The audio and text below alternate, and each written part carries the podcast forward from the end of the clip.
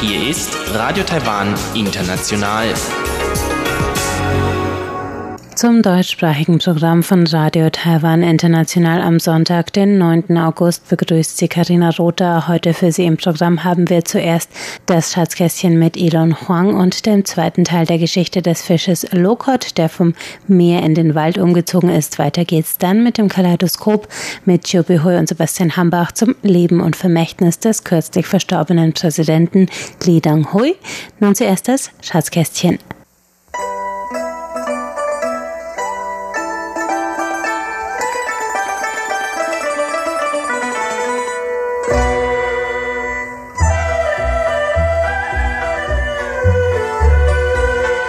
Das Schatzkästchen.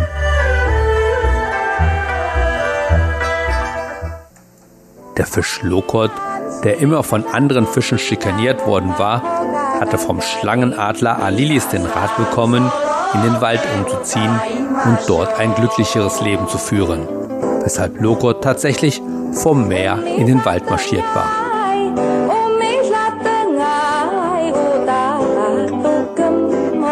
Lokot war nicht sehr schnell zu Fuß.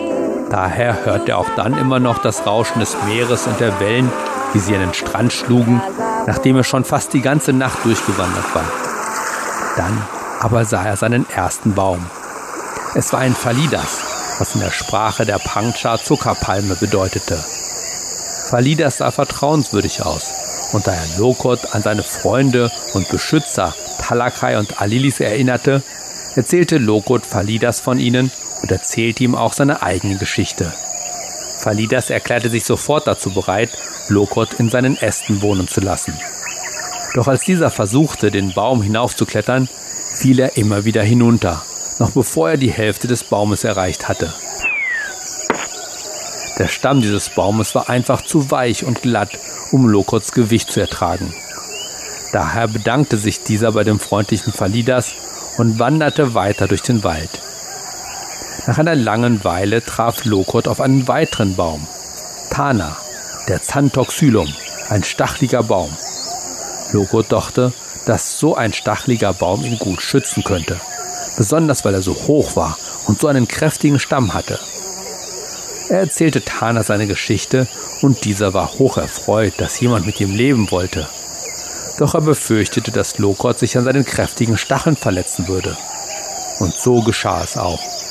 Kaum war Lokot den Baum hochgesprungen, als er auch schon von Kopf bis Fuß mit Dornen bestickt war und nicht mehr weiterkam. Tana entschuldigte sich, doch Lokot nahm es ihm nicht übel. Er verabschiedete sich und wanderte weiter durch den Wald. Lokot ging immer weiter durch den Wald, während er aber sich dachte, dass er beim nächsten Mal vor dem Sprung genauer nachschauen müsse. Er müsse den richtigen Baum auswählen und dürfte nicht in die Äste des ersten Baumes springen, den er sah.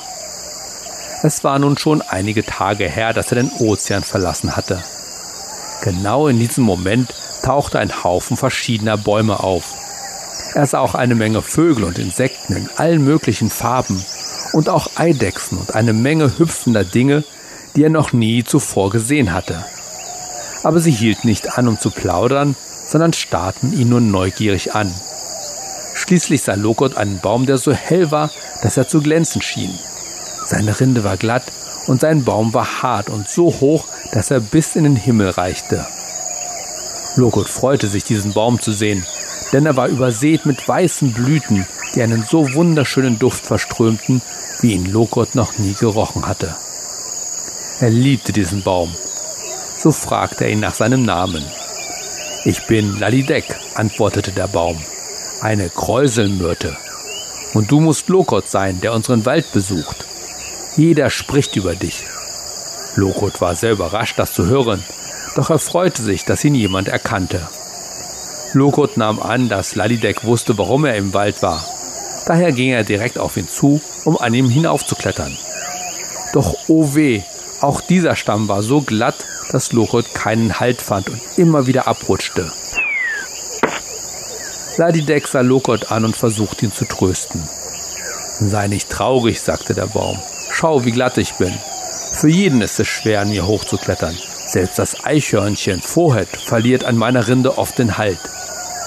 Am besten suchst du einen anderen Baum. Ich bin sicher, dass du den richtigen Baum finden wirst. Ich bin einfach ungeeignet. Ich bin nicht nur so glatt, sondern verliere auch jedes Jahr eine Jahreszeit lang alle meine Blätter. Ich habe gehört, dass du Angst vor dem Licht hast und ich wäre nicht in der Lage, dir Schatten zu geben. Du würdest in der Sonne austrocknen. Nun, Lokot war ein wenig enttäuscht und begann zu zweifeln, dass er jemals den richtigen Baum finden würde. Er fragte sich, ob er zurück ins Meer gehen sollte. Er konnte nicht anders. Aber dann erinnerte er sich daran, dass sein Freund Talakai so große Hoffnungen in ihn gesetzt hatte und von ihm enttäuscht sein würde, wenn er aufgeben würde. Also verabschiedete er sich von Lalidek und setzte seinen Weg fort. Tapfer ging er immer tiefer in den Wald hinein, um den richtigen Baum zu finden. Schließlich stieß Lokot auf einen nebligen Hain. Die Luft dort oben war ziemlich feucht, was Lokot sehr angenehm fand. Jeder Baum dort war groß und mächtig, mit Ästen, die hoch in die Luft ragten. Und der Himmel darüber war hellblau, nicht zu heiß und auch nicht zu hell. Er blickte in den Himmel und sah in diesem Augenblick in der Ferne einen schwarzen Schatten. Ist das Alilis der Schlangenadler? dachte Lokot. Der Schatten kam immer näher und näher, bis tatsächlich Alilis an seiner Seite landete. Alilis gratulierte ihm, dass er so mutig gewesen war und so tief in die Berge gegangen war. Du bist wirklich ein erstaunlicher Fisch. Dann stellte Alilis ihn allen Bäumen im Hain vor, während er ihn beruhigte. Die Tiere hier sind milde gestimmt, nicht wild. Sogar Tomei, der Schwarzbär, der so gut auf Bäume klettern kann, würde dich nicht berühren. Das beruhigte Lokot tatsächlich. Der Schlangenadler führte Lokot dann an drei Bäume heran. Lakes, den Kampfer Lorbeerbaum, Sakol, den Bischofsbaum und Fedig, die Tanne. Jeder von ihnen war gut geeignet, um Lokot aufzunehmen. Und alle drei Bäume begrüßten ihn herzlich und hießen ihn willkommen. Nun war Lokot ein Fisch, der in einem Baum im Wald lebte. Er lernte viele Landtiere kennen und teilte seine Geschichten über das Leben im Meer mit seinen Freunden an Land. Vorhört das Eichhörnchen schmiegte sich gerne an ihn, wenn er schlafen ging. Lokot wurde im Wald sehr respektiert und war Alilis dem Schlangenadler sehr dankbar dafür, dass dieser ihn ermutigt hatte, sich auf den Weg zu machen und einen Ort zu finden, an dem er glücklich sein könnte. Doch nachdem er eine Weile im Wald gelebt hatte, entdeckte Lokot, dass Alilis der Schlangenadler oft verzweifelt schien und sich niedergeschlagen umschaute. Warum? Lokot behielt den Schlangenadler von nun an im Auge, bis er endlich eine Antwort fand. Der Schlangenadler war eines der stärksten Waldgeschöpfe, aber er hatte eine sehr schwierige Aufgabe zu erfüllen. Er musste in mühevoller Kleinarbeit Zweige sammeln und sie zu einem Nest zusammenflechten, in das Frau Alilis ihre Eier legen konnte. Aber egal wie vorsichtig Herr Alilis war, Einige der Eier fielen immer aus dem Nest. Deshalb sah er so niedergeschlagen aus. Lokot erinnerte sich, wie sein Freund Talakai die Baby-Meeresschildkröten an der Küste beschützten. Und so beschloss Lokot, dass auch er helfen wollte. So sagte Lokot eines Tages, Alilis, mein Freund, ich würde nicht solche glücklichen Tage genießen können, wenn du mich nicht geführt und ermutigt hättest. Ich weiß, dass ich nicht so stark bin wie du. Aber ich habe eine Idee. Lass es uns versuchen. Versuche dein Nest auf mir zu bauen. Ich kann dir helfen, die Eier zu schützen, damit deine Babys nicht herausfallen. Siehst du, wie viele Hände ich habe, mit denen ich das Nest für dich halten kann? Ich habe den Baum fest im Griff, so dass ich selbst bei starkem Wind und wenn der Baum schwankt, niemals herunterfallen würde. Bist du bereit, es zu versuchen? Ich möchte dir wirklich helfen. Alilis, der Schlangenadler, war so glücklich, dass er sofort begann, sein Nest auf Loco zu bauen. Von da an schlüpften seine kleinen Schlangenadler ohne Probleme. Aber der glücklichste von allen war Lokold. Er war so glücklich, dass er seinem alten Freund Alilis helfen konnte. Lokot war nun nicht mehr der Fisch, der den Schwanz einzog und davonschwamm, sondern lebte in einem hohen Baum, wo er tun konnte, was er wollte, auch seinen Freunden helfen. Und er und seine Nachfahren waren nun eine neue Pflanzenart, der sogenannte Nestfarn.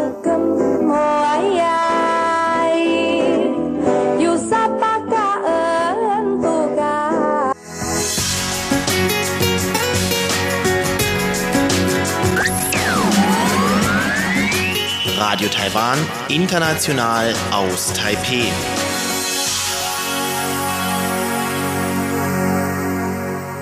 Es geht weiter mit dem Kaleidoskop heute zum Leben und Vermächtnis des kürzlich verstorbenen ehemaligen Präsidenten Taiwans Lee Dong-hui.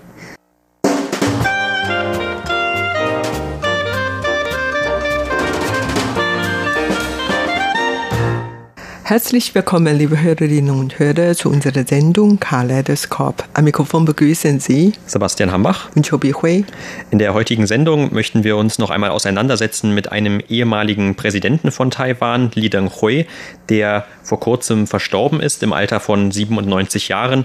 Und in der heutigen Zeit muss man dazu sagen, das hatte nichts mit Coronavirus zu tun, sondern einfach mit seinem Alter. Er ist an Organversagen gestorben im Krankenhaus hier in Taipei und äh, war aber auch schon lange davor erkrankt und hatte viele Jahre unter verschiedenen Krankheiten gelitten, auch chronische Krankheiten, zum Beispiel Diabetes. Und wie gesagt, also am 30. Juli ist er dann im Alter von 97 Jahren verstorben und Li Denghui gilt als eine der prominentesten politischen Persönlichkeiten Taiwans aus vielen verschiedenen Gründen. Von einigen werden wir heute dann sprechen, aber die meisten, wenn sie den Namen hören, denken natürlich daran, dass Li Denghui der erste direkt vom Volk in Taiwan gewählte Präsident Taiwans wurde oder der Republik China Taiwans wurde und zwar im Jahr 1996. Davor war er auch schon ein paar Jahre Präsident aufgrund einer Ernennung zuvor als Vizepräsident und dann wurde er, wie gesagt, bei der Wahl 96 vom Volk bestätigt. Und generell hat er auch noch eine ganze Reihe von Bezeichnungen. Dazu gehört auch immer die Bezeichnung, dass er als der Vater von Taiwans Demokratie gilt. Und diese Demokratie hat er dann auch mit gefestigt und weiter gefördert. Und aus diesem Grund wird er darum natürlich auch von vielen Leuten verehrt. Aber auf der anderen Seite gilt er auch als eine sehr kontroverse Figur und gerade in den Reihen der Kuomintang, der Partei, der er früher angehörte und für die er auch der Präsident dann war, die sieht ihn durchaus kritisch und auch das hat verschiedene Gründe, über die wir heute unter anderem sprechen werden. Genau, heute sprechen wir über Li Denghui, den Ex-Präsident. Und du hast ja vorhin gesagt, dass er am 30. Juli im Alter von 97 gestorben. Allerdings nach taiwanischer Zählung ist er im Alter von 98 gestorben. Also das gibt ja unterschiedliche Rechnungen. Und trotzdem ist nicht zu zweifeln, dass er wirklich langlebig ist und über ihn dann kann man viel reden. Und der ist im Jahr 1923 in Taiwan geboren, noch während der japanischen Kolonialzeit. Also der ist geboren als ein Japaner.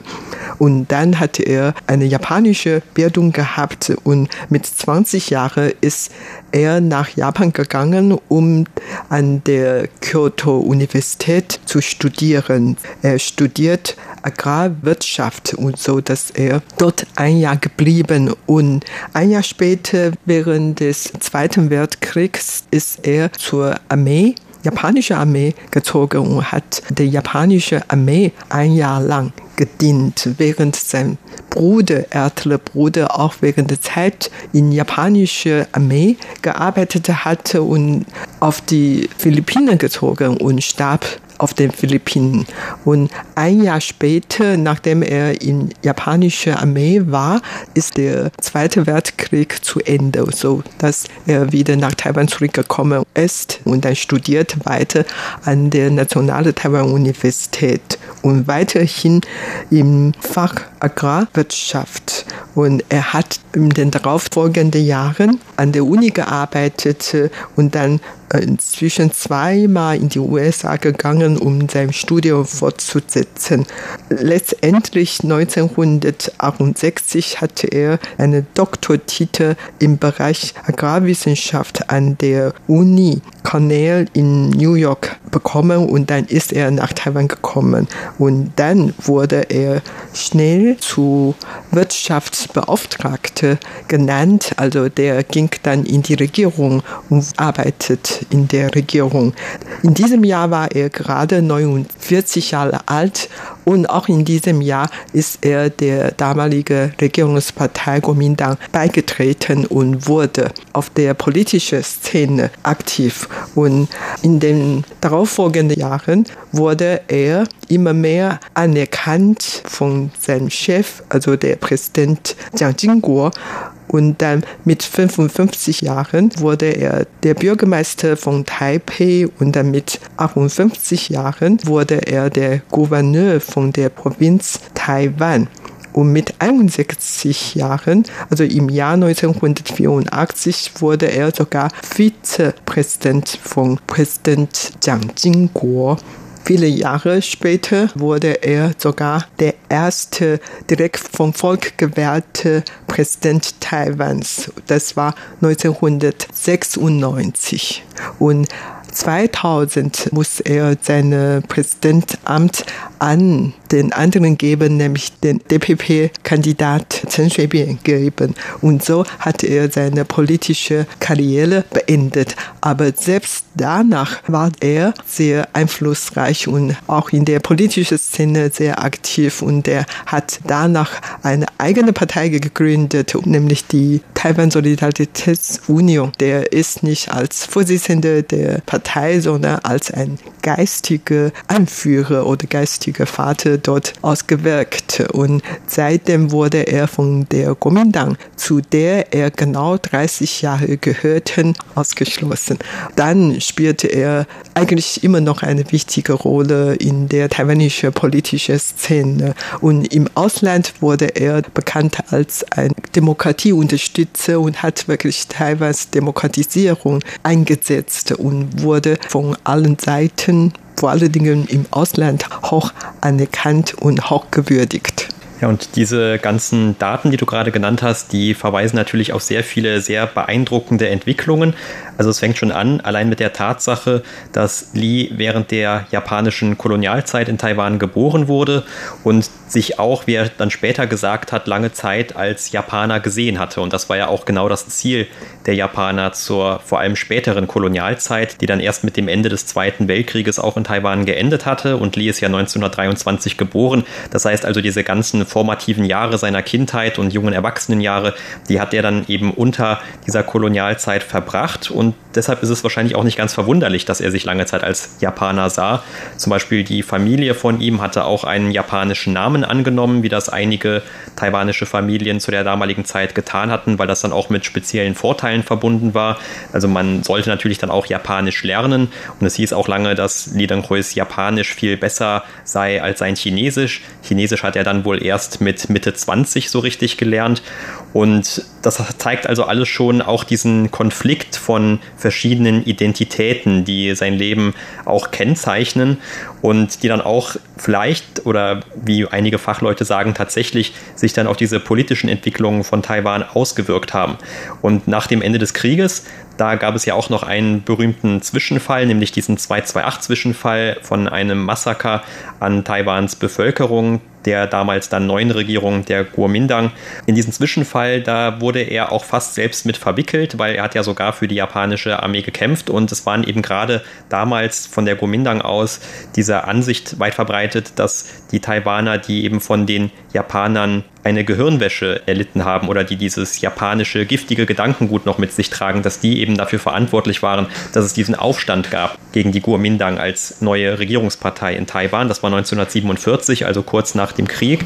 Und auch dieser Zwischenfall, dieser 228-Zwischenfall, der hat dann seine politische Karriere in den späteren Jahren auch sehr geprägt, denn das Thema war eigentlich sehr lange verboten in Taiwan. Also das wurde einfach nicht diskutiert, weil das natürlich dann auch immer als ein großer Kritikpunkt der Taiwaner an der Kuomintang-Regierung in Taiwan verstanden wurde. Und im Jahr 1995 war Li Denghui der erste Präsident in Taiwan, der sich zum Beispiel im Namen der Regierung für dieses Massaker entschuldigt hat. Und deshalb wird das Ganze auch, also zweiseitig gesehen. Auf der einen Seite war das natürlich an sich ein großer symbolischer Schritt, dass ein Staatsoberhaupt in Taiwan sich dafür entschuldigt hat, was lange Zeit tabuisiert und verschwiegen wurde. Aber auf der anderen Seite verweist man dann auch darauf hin, dass er ja selber fast ein Opfer von diesem 228-Zwischenfall wurde. Deshalb das eine andere Bedeutung hat, als wenn eben ein anderer Angehöriger der Kuomintang, vielleicht sogar einer der Verantwortlichen von damals, sich dafür entschuldigt hat. Und das ist aber 1995 auf jeden Fall und eigentlich auch bis heute nicht wirklich passiert. Aber trotzdem war das ein wichtiger symbolischer Schritt. Und was auch sehr wichtig dann für sein Leben war, du hast es gerade schon erwähnt, dass er dann nicht nur in Japan studiert hat, sondern auch in Taiwan, aber vor allem dann auch in den USA und das war gerade in den 60er Jahren, also auch zu einer Zeit in den USA, wo die Demokratie da sehr offensichtlich war, zum Beispiel in diesen Protesten gegen den Vietnamkrieg auch und das waren dann natürlich auch Dinge, die Lee Deng-hui damals mitgenommen hat. Also es gibt auch Biografien, die dann diese Zeit dort so beschreiben, dass diese Zeit, diese Studienzeit, wo er promoviert hat in den USA, dass das so diese erste wirkliche Begegnung mit Demokratie für ihn gewesen sei. Und diese Gedanken oder diese Erfahrungen hat er dann natürlich auch mit sich nach Taiwan genommen. Und noch ein anderer Grund, warum diese Persönlichkeit Li Denghui einfach so bedeutend auch für Taiwan ist, ist, es gab ja auch Kritiker an dem Kuomintang-System, die aber vor allem dann sehr radikal zum Beispiel vorgingen, die auch gerade in den 70er Jahren gab es einige gewalttätige Übergriffe gegen Politiker oder Versuche zumindest gegen Politiker der Kuomintang. Zum Beispiel gab es ja einen Attentatsversuch auf den späteren Präsidenten Jiang Jingguo in den USA und es gab auch viele der Kritiker, die in den USA und auch in Japan dann gegen die Kuomintang protestiert haben und in Taiwan selbst konnten sie das natürlich nicht.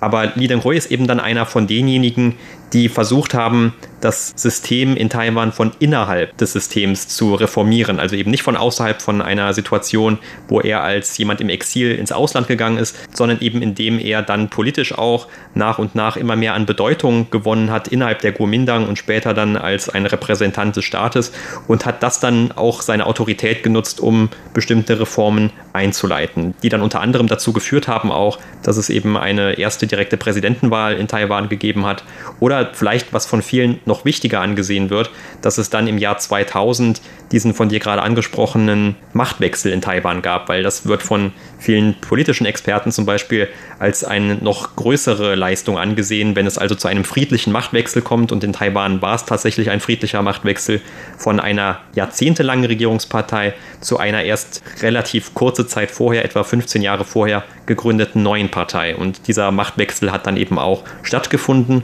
und seitdem haben wir in Taiwan auch einige Machtwechsel schon erlebt, die immer wieder friedlich ausgegangen sind. Also auch das ist dann eines der Vermächtnisse von Li Denghui.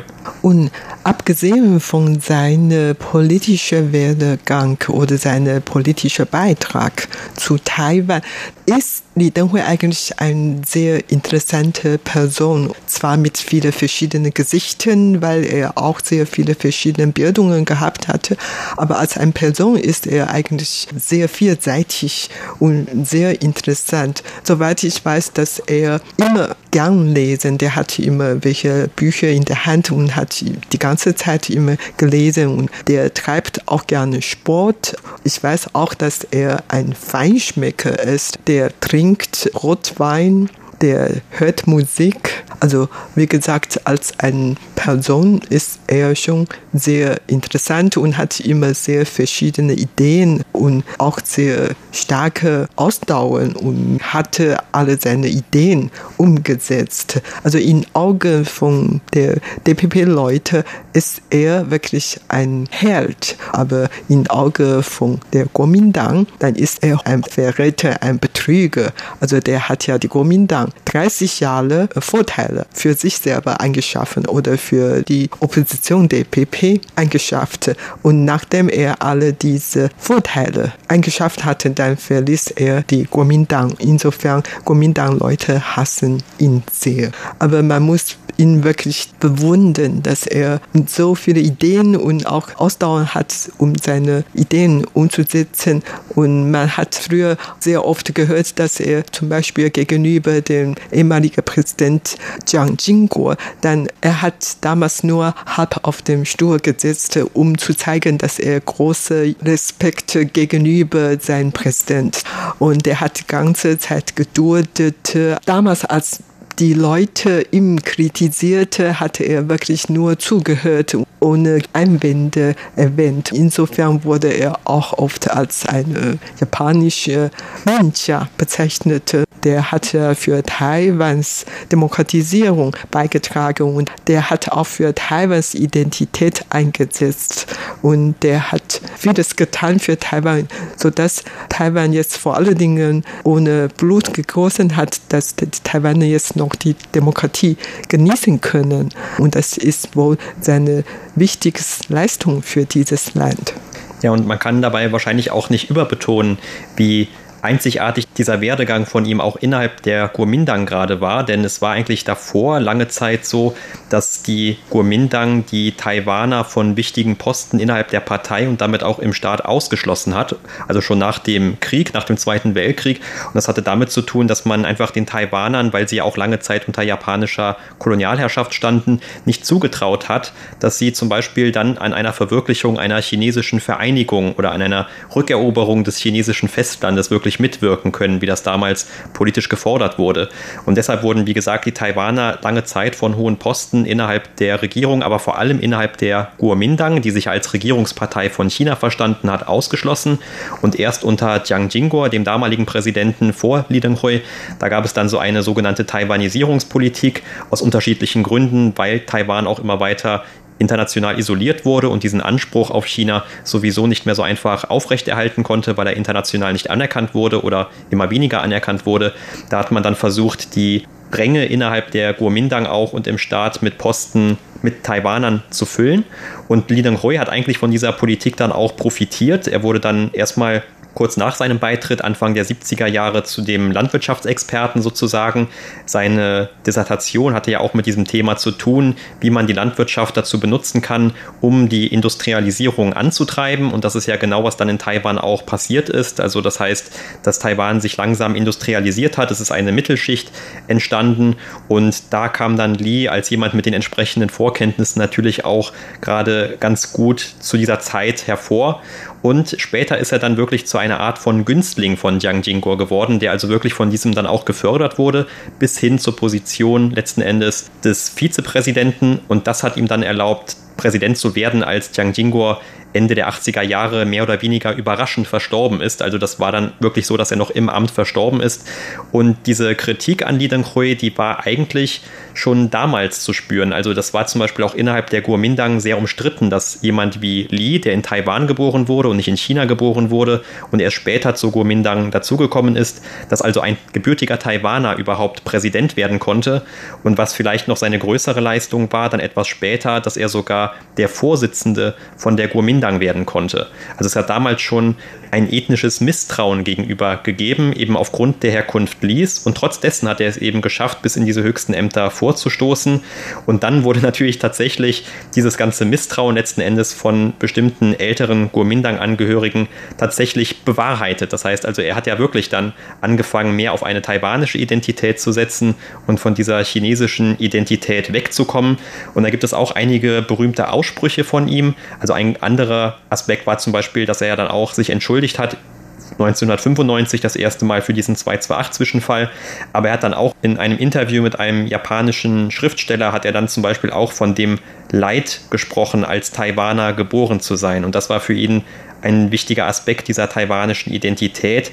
Das heißt, für die Taiwaner war es seiner Meinung nach immer schwierig, eine eigene Identität zu entwickeln, weil die Taiwaner eben immer die Sprache von einem anderen lernen mussten, sei es von den Japanern zur Kolonialzeit oder dann eben von den Chinesen von der Kuomintang zur deren Herrschaftszeit über Taiwan. Und nicht nur die Sprache mussten sie lernen, sondern auch das, äh, die Kultur oder das politische System. Und später hat Li dann tatsächlich auch die Kuomintang als ein Regime von außen bezeichnet. Und das hat natürlich dann auch gerade ihn noch kontroverser gemacht in den Augen der Kuomintang und trägt auch damit bei, dass sein Vermächtnis heute auch noch sehr unterschiedlich gesehen wird. Du hast ja vorhin von dem Interview Li Denghuis mit dem japanischen Schriftsteller angesprochen. Eigentlich hatte er auch ein Interview zu Deutscher Welle gegeben und in diesem Interview hat er von seiner sehr bekannten Zwei-Staaten-Theorie erwähnt und mit dem Zwei-Staaten-Theorie meint eigentlich, dass die Beziehungen zwischen Taiwan und China quasi auf der Basis von zwei verschiedenen Staaten sind. Und das löst scharfe Kritik von China und, und den Kuomintang unterstütze aus. Und das ist ein wo der bekannteste Interviews, der er in seinem Leben gegeben hat. Und das war's für heute in unserer Sendung Kaleidoskop. Vielen Dank für das Zuhören. Am Mikrofon waren Sebastian Hambach und Chobi Hui. Und das war die Sendung von Radio Taiwan International. Alle Programme gibt es zum Nachhören auf unserer Webseite und der